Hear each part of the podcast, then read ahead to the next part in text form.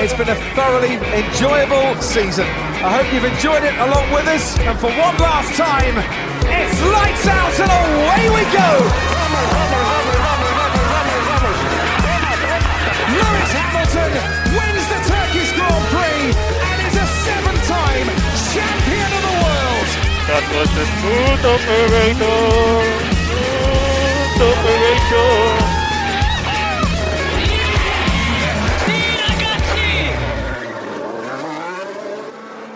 Herkese merhaba. Podstop Podcast'in bu bölümünde her zaman olduğu gibi Deniz Halil ve ben Burak sizlerle birlikte Brezilya Grand Prix'sini değerlendireceğiz. Muhtemelen bu sezonun en çok konuşulacak hafta sonlarından birisi oldu. Sadece yarış demiyorum sıralama turları sprint sıralama e, seansı yarış derken e, unutulmayacak 3 gün yaşattı bütün takımlar ve pilotlar bize.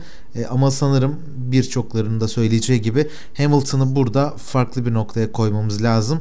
E, bütün hafta sonu sergilediği performansla e, hem sevenlerini hem de başka pilotları ya da takımları destekleyenlerin dahi e, övgüsünü almayı başardı. E, bu hafta sonu sizler için böyle en unutulmayacak anlar neler oldu? Hafızalarınızda nasıl yerler etti? Çok kısa özetlemek gerekirse yani özetlemek değil de aklımızda kalanlar keşke Hamilton'la Verstappen'in o e, arka arkaya geldiği turlar böyle birkaç tur değil de keşke daha uzun sürseydi.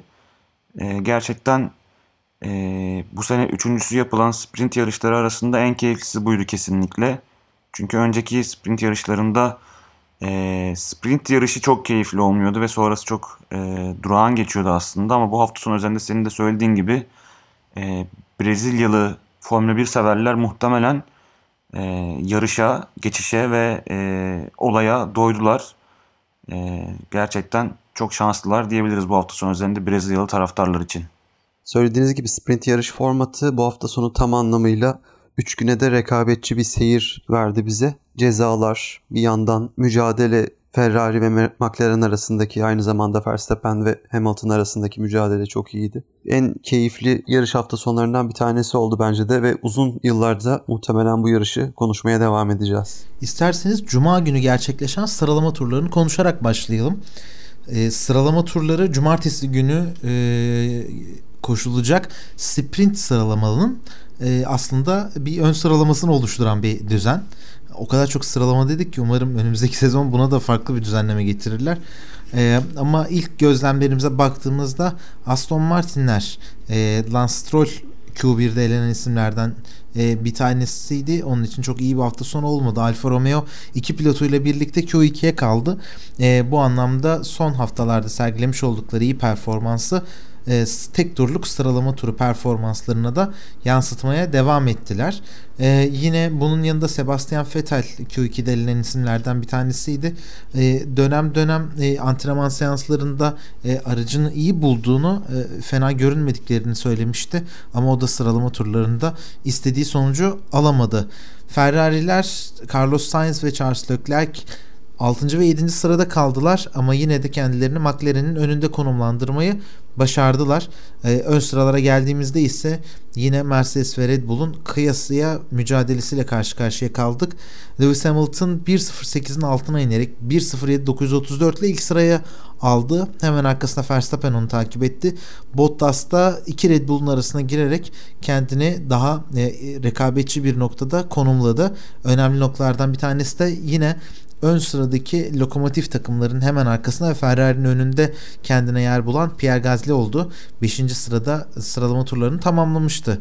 E, derken sıralama turlarından sonra sprint yarış başlamasına kısa bir süre kala e, kulislerde epeyce e, farklı e, bazı yorumlarla karşılaşıldı. Kısaca özetlemek gerekirse e, sıralama turlarından sonra e, podyum vari ya da röportaj vari e, tören düzenlenmeye doğru ilk üç pilot kendini e, podyum töreni düzenleneceği alanın altında araçlarını park ettikten sonra izlenen görüntülerde Red Bull pilotu Max Verstappen Lewis Hamilton'ın arka kanadını inceliyordu ve bu kanat incelemeyi sadece gözleriyle değil parmaklarıyla da elleriyle de birkaç ölçüm yaparak sergiledi.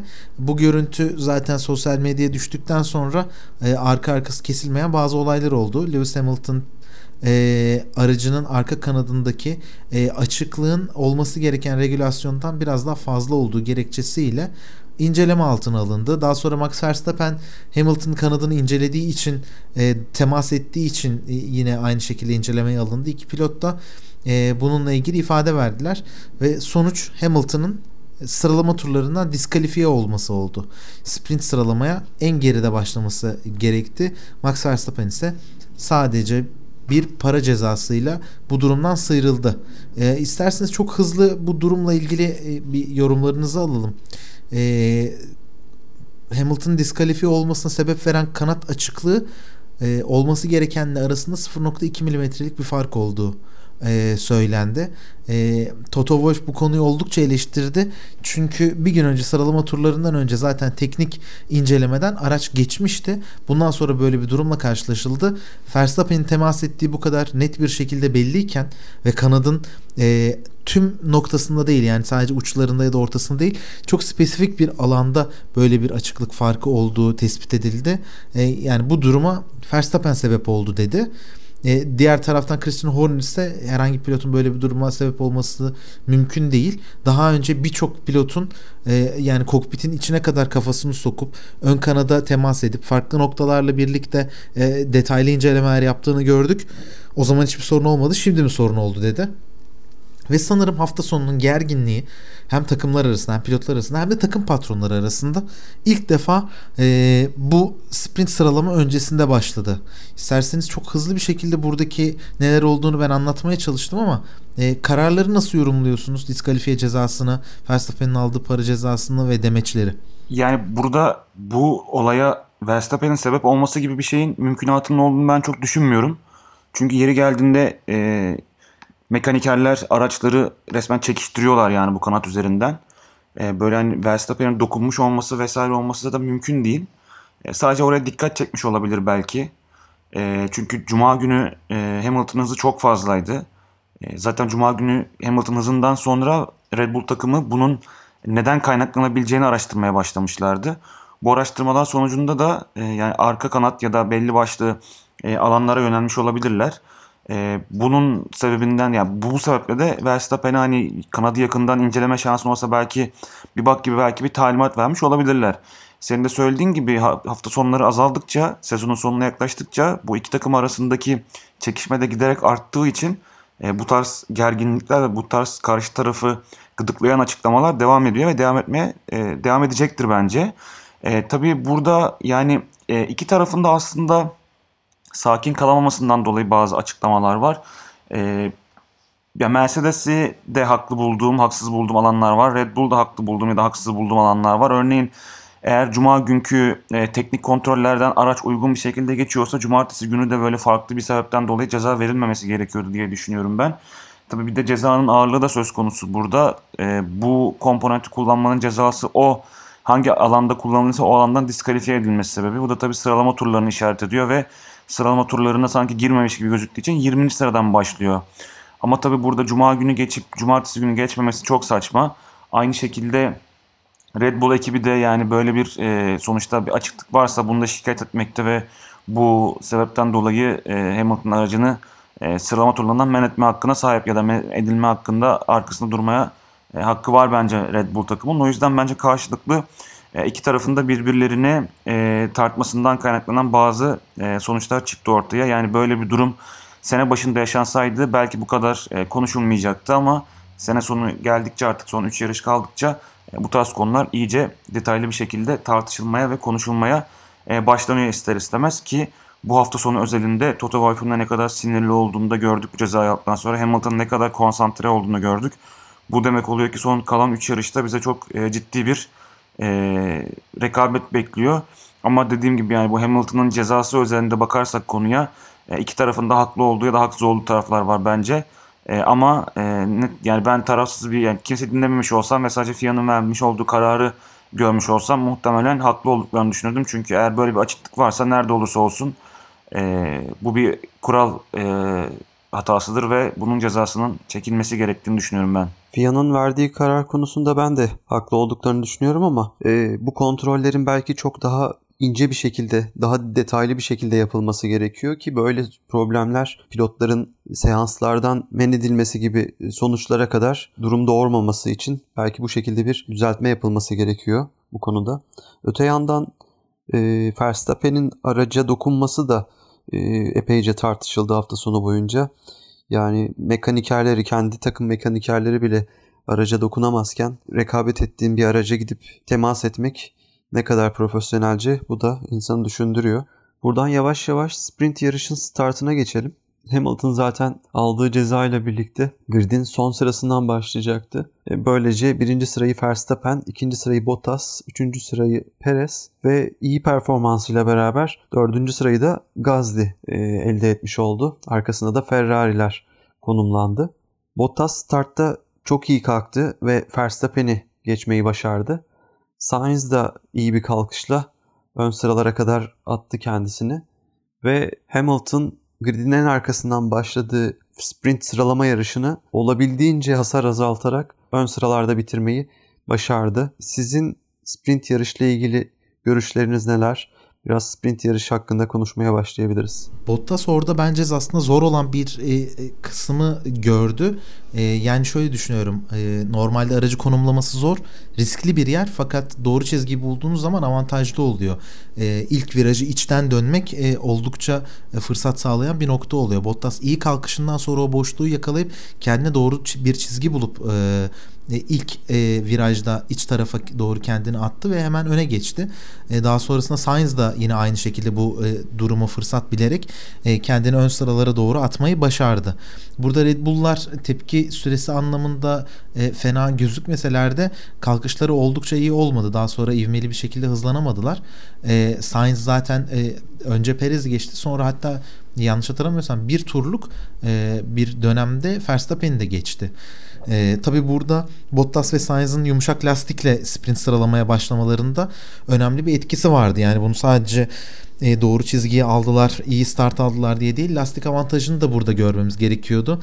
Beklenen durum bu iki yumuşak lastikle başlayan pilotun e, ilerleyen turlarda bu avantajı e, lastiğin çabuk aşınmasıyla kaybedip tekrardan yerlerini vermesi yönündeydi. Fakat kendilerine yer bulan bu iki isim e, o 24 turluk kısa sprint yarışta e, lastiklerini de iyi yöneterek hiçbir şekilde rakiplerine fırsat sağlamadılar. Burada bence iki tane önemli konu var. Yani farklı takımdan olan pilotlar bu stratejiyi uygulasalardı e, başaramayabilirlerdi doğal olarak. E, fakat kritik nokta bence şuydu. Bottas'la birlikte Verstappen düzlüklerde çok hızlıydı. Özellikle son sektörde e, virajlar bittikten sonra start finish düzlüğüne gelindiğinde bu düzlük hızı avantajını çok iyi kullandılar. Bunun haricinde işte ikinci DRS bölgesi dediğimiz ilk virajdan sonraki e, bölgedeki o düzlükte de bu e, avantajını iyi kullandılar.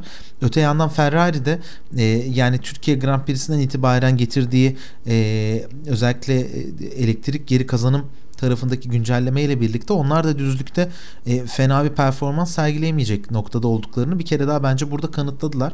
Sainz'ın e, yumuşak lastiklerle ön tarafta olması hem Ferrari'nin bu gücü tekrardan kazanımıyla hem de e, bence yani lastik koruma konusundaki Sainz'ın başarısıyla açıklanabilir diye düşünüyorum.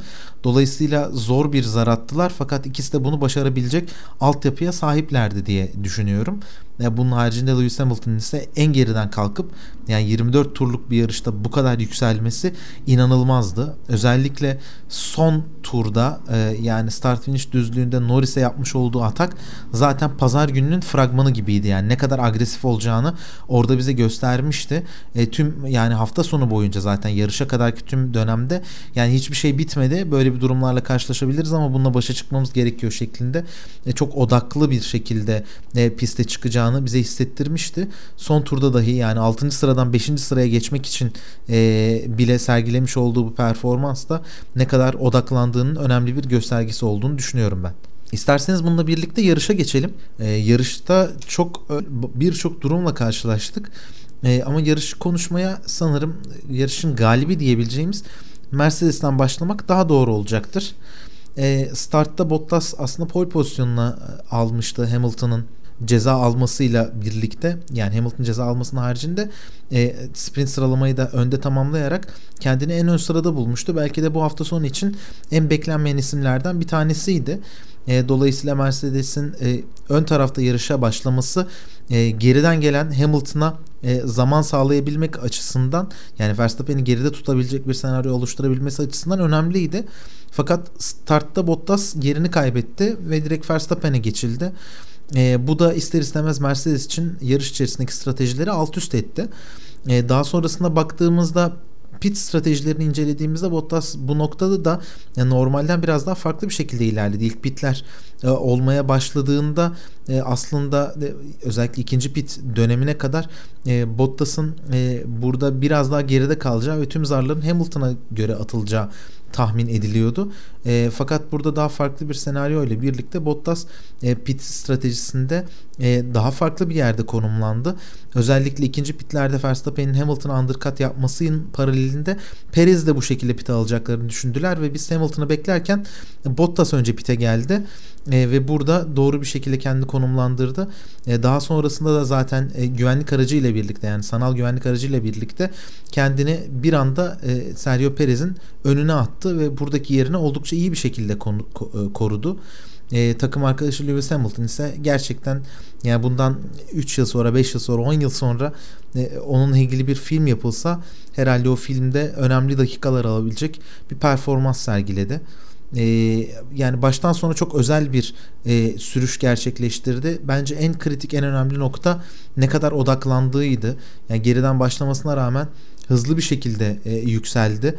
E, hiçbir şekilde kendine e, farklı bir e, noktada e, konumlandırmadı. Yani bu yarışı mümkün olduğunca az puan alayım değil, bu yarışı kazanmalıyım mantalitesiyle sürdüğünü ben gözlemledim. İlk bitlerde undercut'la e, sert lastiklere e, geçerken Verstappen arasındaki farkı yanlış hatırlamıyorsam 3,5 saniyeden böyle 1,5 ya da 1,7'ye kadar düşürdü. E, ondan sonrasında ise Verstappen'in ona vermiş olduğu cevapla birlikte lastikleri iyi durumda olmasına rağmen pite geldi. E, pitlerde orta hamur lastik istediğini söylemişti ama takım ona sert lastiği taktı. Hatta Bottas'la birlikte çok basit bir e, yani dubleyi kaçırdık şeklinde yorumlar geliyordu. E, derken sonrasında yarış bambaşka bir boyuta e, doğru evrildi. Yani konuşulacak çok fazla detay var. O yüzden ben aklıma gelenleri böyle hızlıca sıralamak istedim. İsterseniz böyle sizin de yorumlarınızla birlikte birazcık daha Hamilton'ın performansını böyle daha derinlemesine incelemeye başlayabiliriz. Yoksa yani sadece yarışı anlatmak bile bu bölüme ayırdığımız vakti sanırım yetmeyecektir. O yüzden sizler Hamilton performansında böyle dikkat çekici hangi noktalara odaklandınız? Hafta sonu özelinde hem sprint yarışında hem normal yarışta gerçekten Hamilton ilk turlu yani sen geçen e, sprint turunun son turunda Norris'e yaptığı atak bile pazar gününün fragmanı olacak demiştin. Pazar günde zaten yarışa cumartesi bıraktığı yerden başladı ve neredeyse neredeyse ilk turda zaten 6. sıraya kadar yükselmişti. Önünde iki tane Ferrari vardı. İki tane Ferrari de geçtikten sonra zaten 4. sıradaydı. Burada Bottas'la tabii bir takım emri olarak yer değiştirmeleri söylendi bu iki pilotun. E, tabii bu senaryoda başkası yani bir farklı bir şey düşünülemezdi zaten. Çünkü Bottas'tan çok daha hızlı geliyordu e, Hamilton e, o yarışın o döneminde.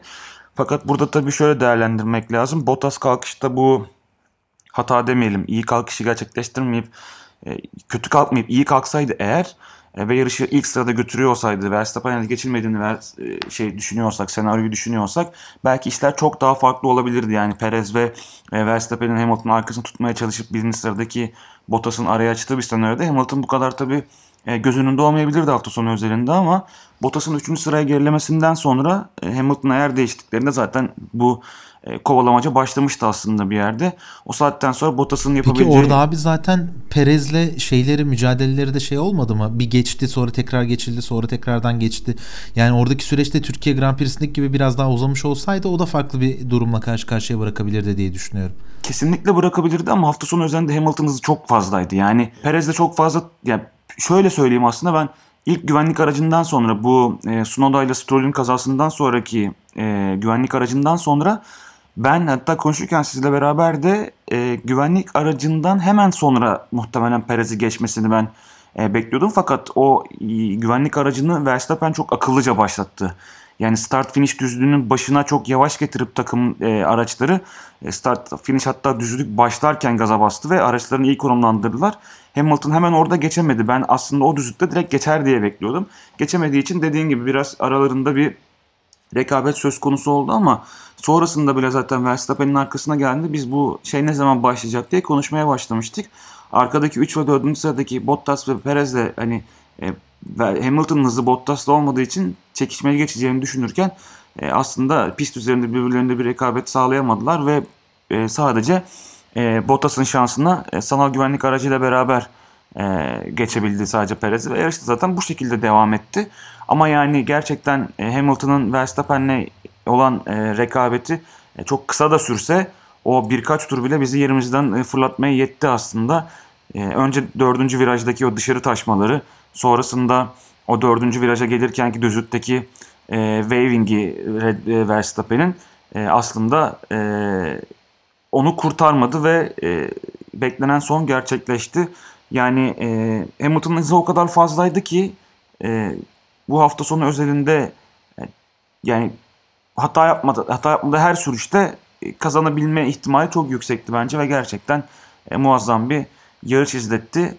E, keşke yani her zaman aynı şeyi söylüyoruz.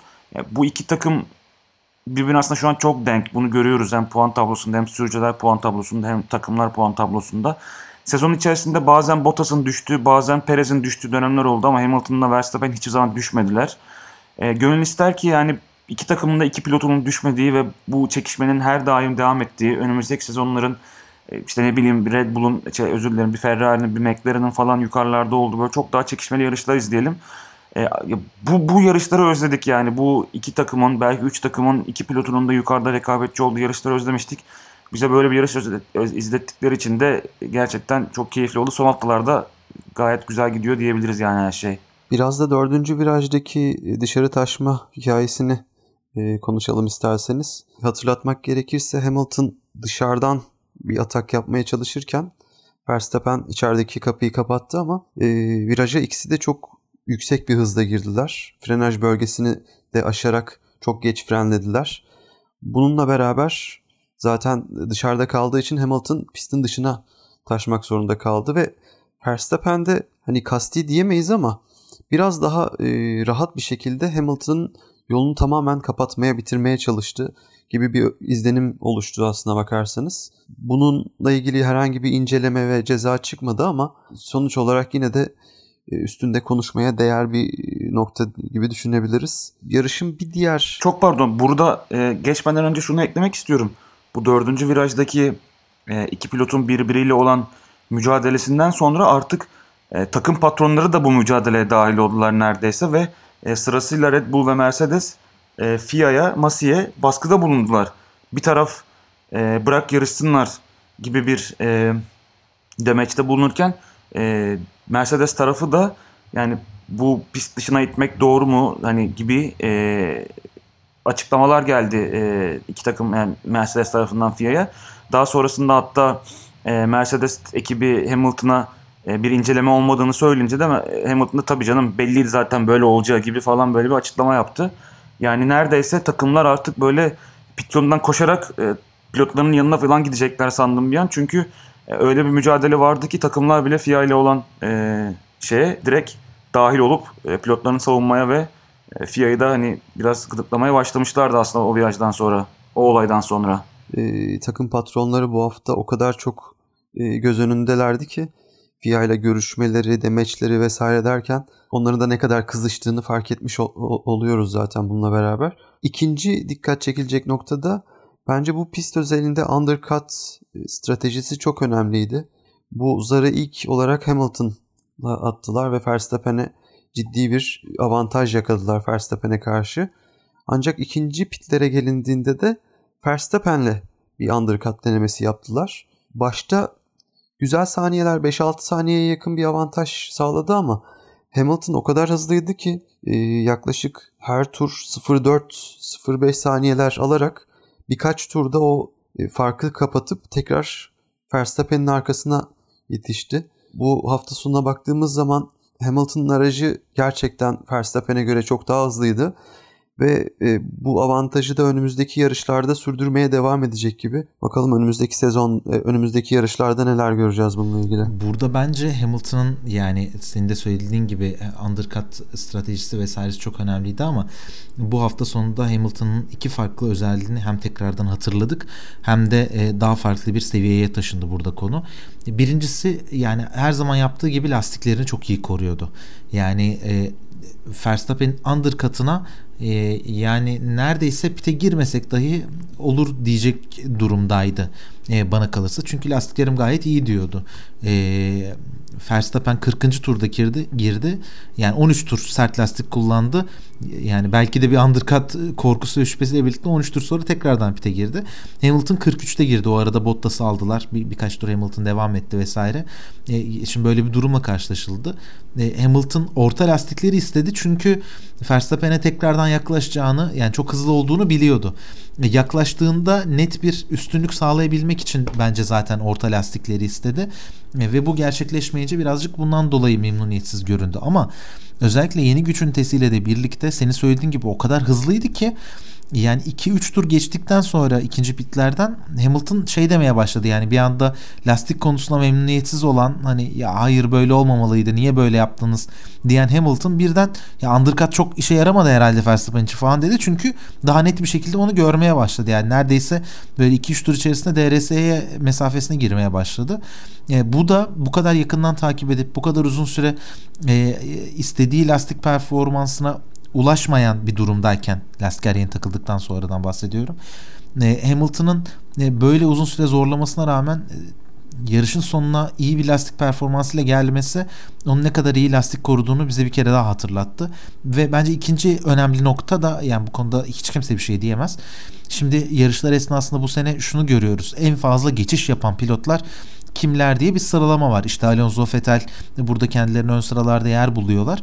Ama bu istatistiğin e, yarış performansına tam paralel yansımamasının önemli bir durumu var ön tarafta bulunan pilotlar e, bu kadar çok sayıda geçiş yapmıyorlar.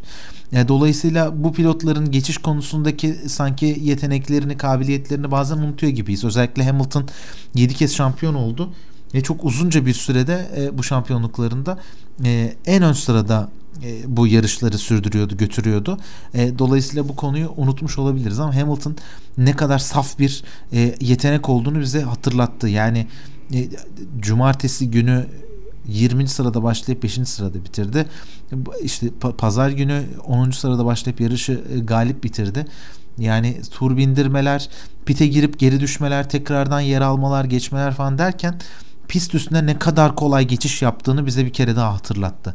Yani belki bu sezon tek bu konuda e, başarısız olduğu nokta Macaristan'da Alonso'nun gerisinde kalmasıydı. Ki onu da başardı. Yani belli bir süre geçtikten sonra orada da geçiş yapmakta e, geç de olsa başarılı olabilmişti. E, dolayısıyla Hamilton'ı bu hafta sonu başarıya götüren en önemli iki faktörün e, bu olduğunu düşünüyorum. E, ve bir diğer konu da yine yani hatırlarsınız beraber konuşmuştuk. E, Verstappen'i geçme konusunda artık iyice yaklaştığı zaman o Verstappen'in zikzaklı bir şekilde ilerlediği e, durumdan sonra geçiş yaptıktan sonra bence çok dominant bir hareket yaptı. Yani bunu çok popülist böyle sosyal medya söylemiyle söylemeyeceğim ama Verstappen'i geçip geçtikten sonra direkt önüne kırdı. Yani bu e, çizgisini kaybederek e, bu şeyini gösterdi. Yani geçtim ve bundan sonra da seni beni tekrardan geçmen için hiçbir şekilde fırsat bırakmayacağım dedi. O dördüncü virajda Verstappen'in onu dışarı ittiği noktada aldığı çizgiye benzer bir çizgiye aldı ve kendini iç tarafa doğru atmaya çalıştı. Sonra ikisi birden zaten dışa doğru açıldılar virajı alabilmek için. E, ama buradaki durum da zaten çok şeydi yani e, dikkatli Formula 1 izleyicileri bunu e, anlayacaklardır. E, temiz bir geçişin olmasının üstünde e, rakibine de bir baskı kurabilecek bir geçişte. Yani e, bunu e, hakkımla aldım ve bunu da hiç geri vermek istemiyorum. Hissiyatı yarattı. E, ki zaten oradaki Verstappen'in zikzaklı savunması da hemen bir tur sonrasında e, buradaki savunmadan dolayı siyah beyaz bayraklar sallandı. Yani bu uyarı bayrağıydı. Tekrar böyle bir durum olursa ceza alacağı anlamına geliyordu. E, bu da aslında Verstappen'in yerini korumak için ne kadar e, zorlandığının göstergesi olabilir. Yine küçük bir parantezde burada Deniz senin söylediğin gibi takım patronlarını açacağım. Hamilton'ın bu geçişinden sonra bu net ve dominant geçişinden sonraki e, haz çok ayrı bir seviyedeydi. Garajdan da bunu gördük. Toto Wolff bu geçişi görür görmez kameralara yapmış olduğu hareketle birlikte e, yani bu konuda gerçekten tüm hafta sonu boyunca üstüne ne kadar baskı oluştuğunu ve ne kadar zorlandığını e, herkese göstermiş oldu. Geçtikten sonra o da sevincini gizleyemedi. Hatta birkaç tur sonra Bottas'a e, e, telsizine yanaşarak bu sefer şey demeye başladı. Hadi Valtteri onları yakalayabiliriz deyip böyle birkaç e, şey yani e, motivasyonel küfürlü e, sözcükler ağzından çıktı.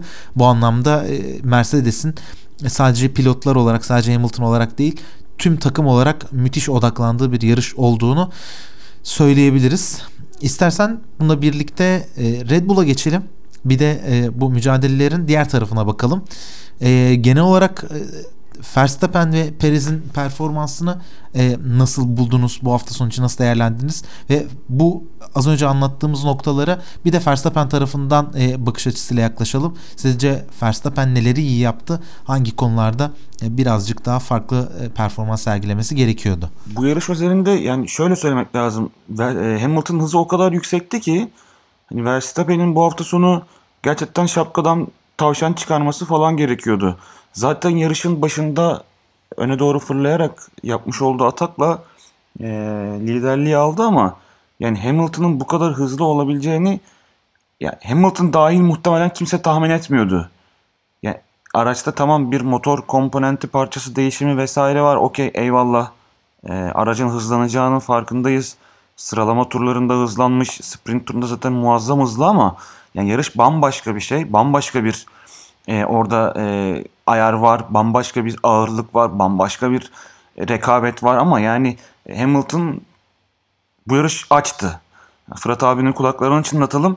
Geçen senenin başıydı galiba bize katıldığı bir bölümde yani Hamilton'dan bahsederken arkadaşlarım onun için insan yiyici 44 lakabını taktı dedikleri hani bu yarıştaki Hamilton'dı galiba. Yani, yani bunun önüne geçmek gerçekten kolay değildi. Ve Hamilton'ın e, bunu daha önceki yarışlardan sonra da konuştuk. E, ne kadar elit bir sporcu olduğunu yani elit elit bir sporcu diyelim. E, yani bir şekilde bir olaydan, bir durumdan e, bir şekilde kendi motivasyon yaratabiliyor. Yani bu çok sevdiği bir aktör vefat ettiğinde olabiliyor. Yani e, farklı ırksal hareketlerin sonucunda olabiliyor. Yani bir şekilde Hamilton bir olay buluyor kendine ve bunu ortaya çıkartıp bundan motive olabiliyor.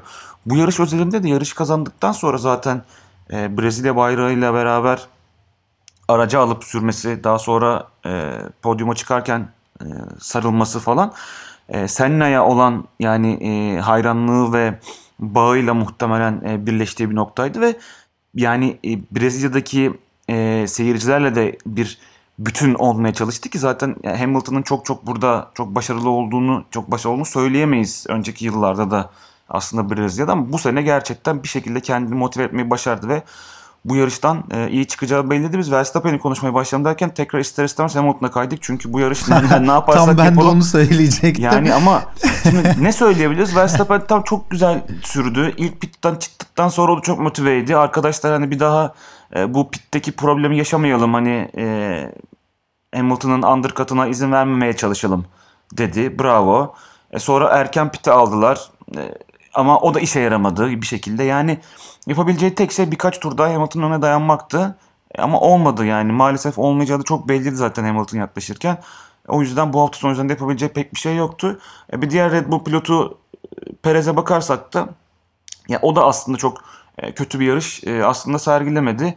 E, açılış turunda e, Bottas'a geçildikten sonra Bottas'ı geçtikten sonra e, yani ilk stinte kadar zaten yeri bir şekilde belli o, orada olacağı belliydi. Daha sonra arkasına Hamilton girince zaten e, ne olacağı az çok yine ortaya çıkmıştı.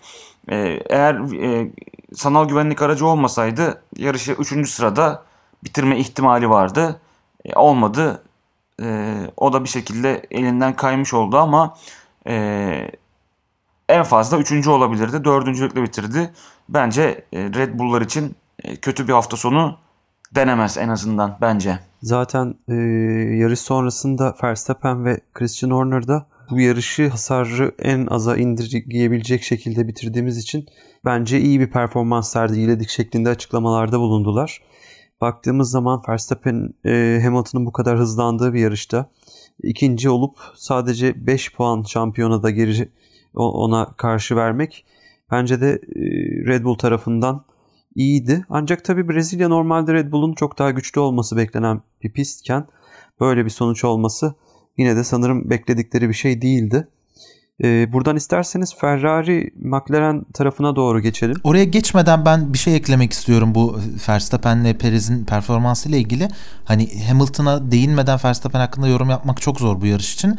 Ama ben iki noktaya e, dikkat çekmek isterim. Birincisi e, Brezilya gibi rakibin bu kadar dominant olmasını beklenen yani Red Bull'un daha iyi olması beklenen bir pistte e, Hamilton'ın hem güç ünitesi değiştirip hem en geriden başlayıp hem de sprint sıralamanın dahi olduğu bir yerde yarışı kazanarak bitirmesi Red Bull'a da benzer bir hamleyi ilerleyen haftalarda yani kalan 3 haftanın bir tanesinde sergileyebilmesi açısından bir e, fragman vermiş olabilir. Hatırlarsanız geçtiğimiz yıllarda Macaristan'ın Macaristan'da Hamilton'ın yaptığı e, takip mesafesine bir türlü yanaşamadıktan sonra pite girip tekrardan yakalama senaryosunu Verstappen'den görmüştük bu sene İspanya'da. Dolayısıyla Mercedes'ten öğrendiklerini uygulama konusunda fena bir takım değil Red Bull. Yani bu kötü bir şey değil. Takımlar hep birbirlerinden hem stratejik anlamda hem teknik anlamda e, özenebiliyorlar.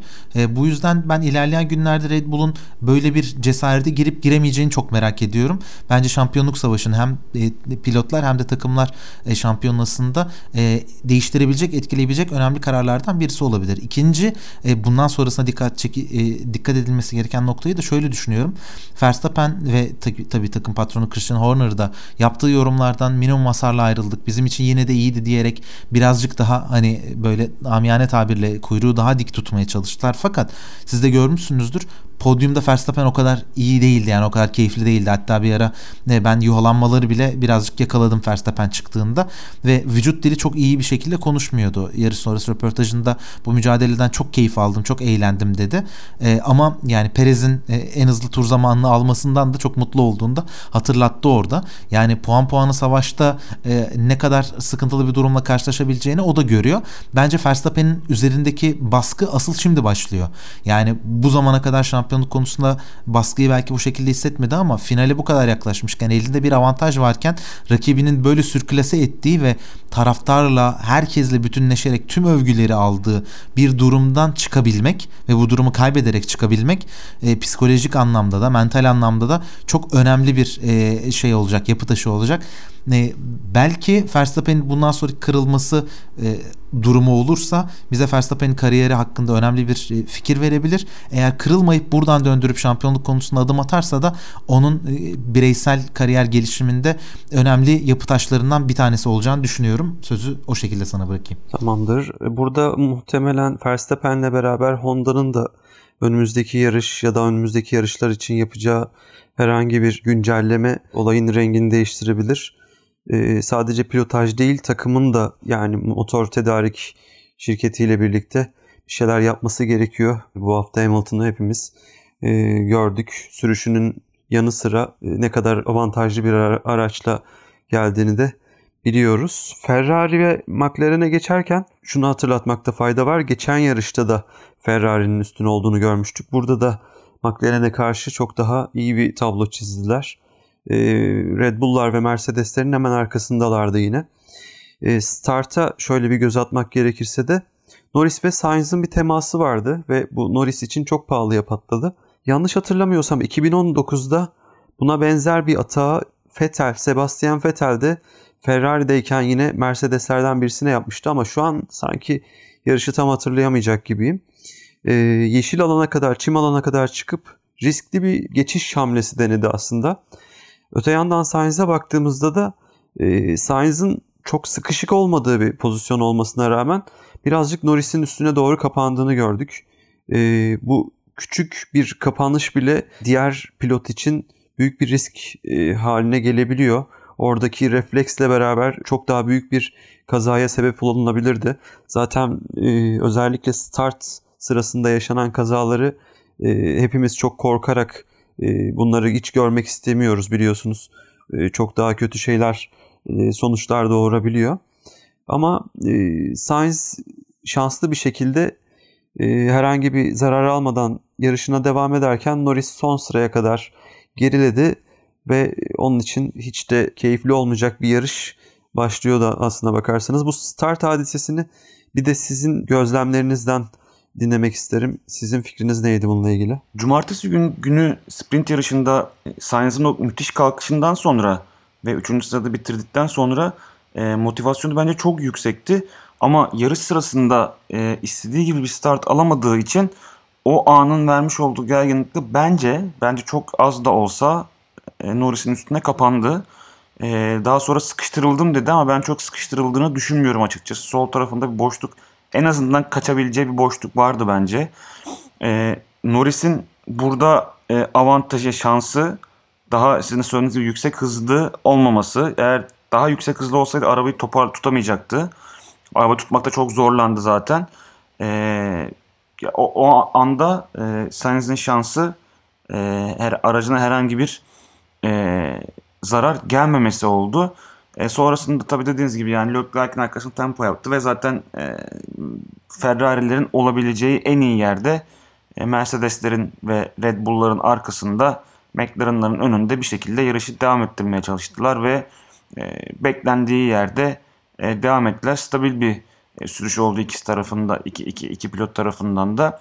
E, ama yani sezon geneline şöyle geriye dönüp birkaç yarışa baktığımızda geçenler geçen yarışlarda da bunu konuştuk. O Lökler'in e, geçen seneden gelen sene başında daha dominant olan performansını göremiyoruz. Yani şu an Ferrari tarafında Sainz biraz daha konuşulmaya başlandı medyada ve e, baktığımız e, basın tarafında. E, Lökler'in en azından bu son 3 yarış özelinde kendini biraz daha göstermesi gerekiyor diye düşünüyorum şahsen ben. Ya ben biraz buna katılmıyorum. Önce bu yorumunla başlayayım sonra hem olayı Ferrari'yi konuşalım. Şimdi birazcık analitik olmakta da fayda olduğunu düşünüyorum. E, Sainz 3. başladığı yarışı 6. sırada bitirdi. Lökler 7. başladığı yarışı 5. sırada bitirdi. Yani e, tabii ki bazen yarış içerisinde çok farklı senaryolar, durumlarla karşı karşıya kalabiliyoruz ama ben o kadar da haksızlık edilecek bir durum olduğunu düşünmüyorum. E, söylediklerine şu anlamda katılıyorum. Science iyi bir start alamadı. Bence kapanma durumu biraz vardı. Yani yine de yarış olayı denilebilecek bir şeydi ama yani bir orada bir farklı bir şekilde bir inceleme olsa da herhalde çok şaşırmazdım. Sadece belki bir not edilirdi. Yani daha fazla bir şey olacağını sanmıyorum ama dikkat çekici bir olay olabilirdi. Ee, senin de söylediğin gibi sol tarafta biraz yer vardı fakat burayı frenleyerek geçmesi gerekirdi. Yani frenleme yapması gerekirdi. Belki o durumda da arka taraftakilere bir risk yaratabilirdi. Bence böyle düşünülerekten bunu bir yarış olayı olarak değerlendirmiş olabilirler. Fakat Ferrari'nin bu hafta sonundaki performansı bence oldukça etkileyiciydi. Şöyle bakıyorum e, son 4 yarışta e, takım iki pilotuyla birlikte ilk 8 yaptı. Yani hem geçtiğimiz sezon hem bu sezonun başı e, ve şu an oldukları yer düşürüldüğü zaman yani böyle daha relatif bir e, düşünce e, yani bakmak karşılaştırmalı bir duruma bakabilmek daha önemli olur. Kat ettikleri mesafe çok önemli ve çok değerli olduğunu düşünüyorum. Yani e, bir de bu hafta sonu 18 puan aldılar takım olarak. E, ve bu oldukça değerli e, e sonuçlar. E, bu anlamda baktığımızda çok kritikti. E, Lökler 10. kez bu sezon ilk 5'te yarışı bitirdi ve bunların 4 tanesi geçen hafta konuşmuştuk. 4. olarak bitirdiği düşünülürse e, oldukça önemli performanslarından bir tanesiydi. Daha kritik nokta ise takımlar şampiyonasında çok yakın yarıştıkları, son belki 2-3 hafta öncesine kadar kafa kafaya gittikleri ve sezon sonuna kadar devam edecek mi acaba diye düşündüğümüz McLaren'le savaşlarını McLaren'in hem performans anlamında hem de teknik anlamlarda işte bu hafta sonu Ricciardo e, yarışı bitiremedi. E, Norris zaten temasla birlikte gerilere düştü. E, bu yaşadığı sorunlarla birlikte McLaren'in önüne geçmeye başladılar ve şu an 31,5 puanlık bir fark elde ettiler. Yani tek Grand Prix'de alınan 18 puanın değeri daha da çok artmaya başladı. Geride de 3 yarış kaldığı düşünülürse yani basit bir mantıkla yarış başına 10 puan alması gerekiyor, gerekiyor McLaren'in Ferrari'ye yaklaşması için. Buna rağmen hala yetmiyor. E, takım takım değerlendirdiğimiz zaman sanki Ferrari 3. savaşında kendini e, birazcık daha rahat bir konuma aldı. Belki önümüzdeki 1-2 hafta e, bu durumları değiştirebilmek için önemli bir durum olacak diyelim. Son olarak isterseniz çok kısa Alpine'den bahsetmek gerekir bu hafta sonu için. Ocon ve Alonso bu hafta sonu fena görünmüyorlardı. Özellikle Alonso e, antrenman seanslarında en hızlı e, tur zamanını gerçekleştirdiği zaman uzun süre sonra bize sürpriz bir durumla karşı karşıya bıraktı. Tabii yumuşak lastikle muhtemelen e, sıralama turlarının e, bir e, şeyin demosunun yapıldığı bir e, turda gerçekleşti. Ama yine de e, araç pist üstünde e, iyi görünüyordu. E, bu anlamda onlar için de çok önemli bir sonuç oldu. İkincisi de e, her iki pilot da e, bu yarışı puan barajının üstünde tamamladılar. Ocon 8. E, Fernando Alonso 9. sıradaydı ve onlar da yine takımlar şampiyonasında e, Alfa Tauri ile e, sergilemiş oldukları mücadelede geride kalmamaya çalıştılar. E, bu hafta sonu Pierre Gasly 7. sırada oldu. E, fakat e, Alonso ve Ocon'da aldıkları puanla en azından takımlar şampiyonasında e, aynı puanı elde ederek e, benzer puanla son 3 haftaya girmeye devam ettiler. Bu da onlar için e, özel bir e, mücadeleyi devam ettirme fırsatı sağladı diye düşünüyorum. İsterseniz günün sürücüsüne geçelim.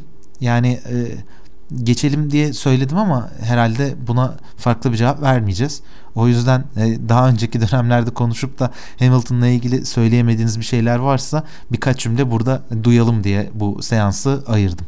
Yani ben e, zaten Verstappen'i değerlendirirken de söyledik. Söz bir şekilde dönüp dolaşıp bu hafta sonu özelinde Hamilton'a kaydı. Çünkü e, gerçekten çok sağlam bir performans gösterdi.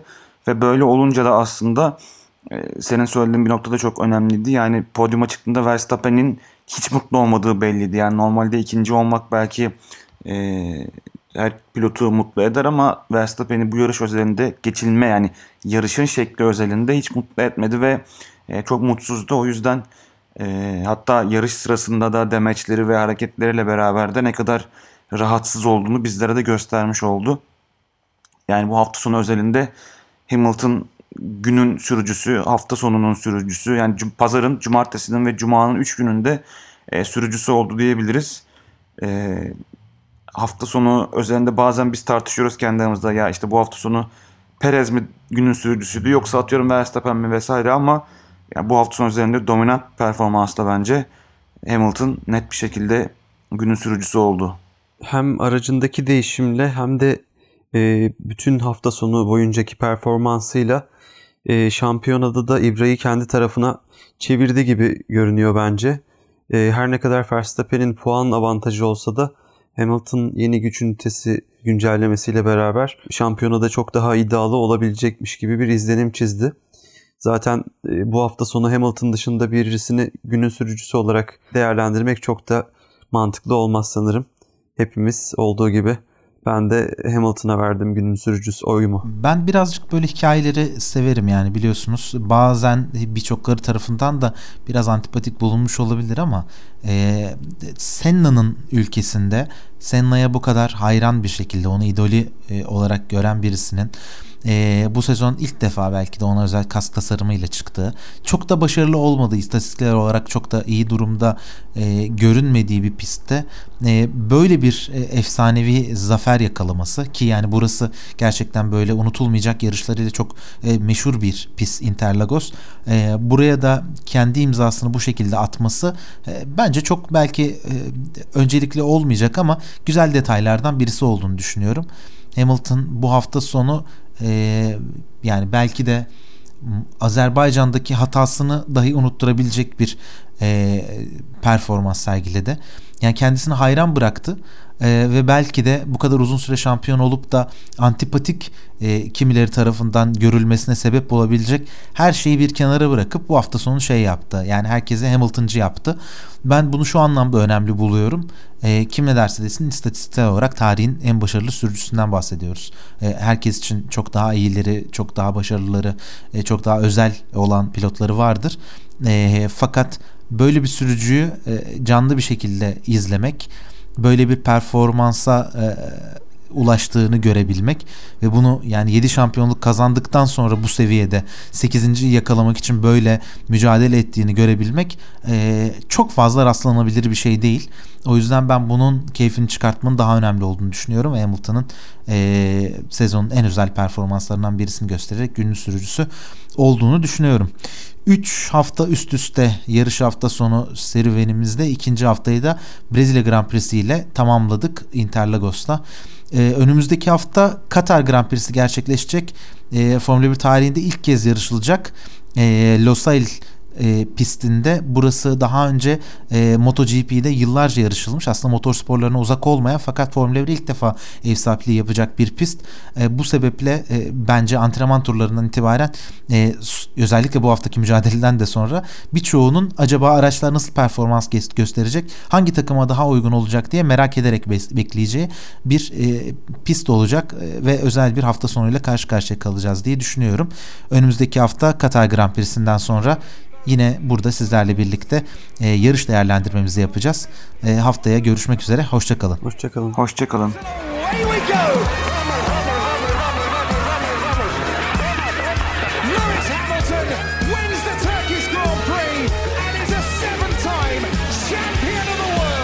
That was a smooth operator. Smooth operator.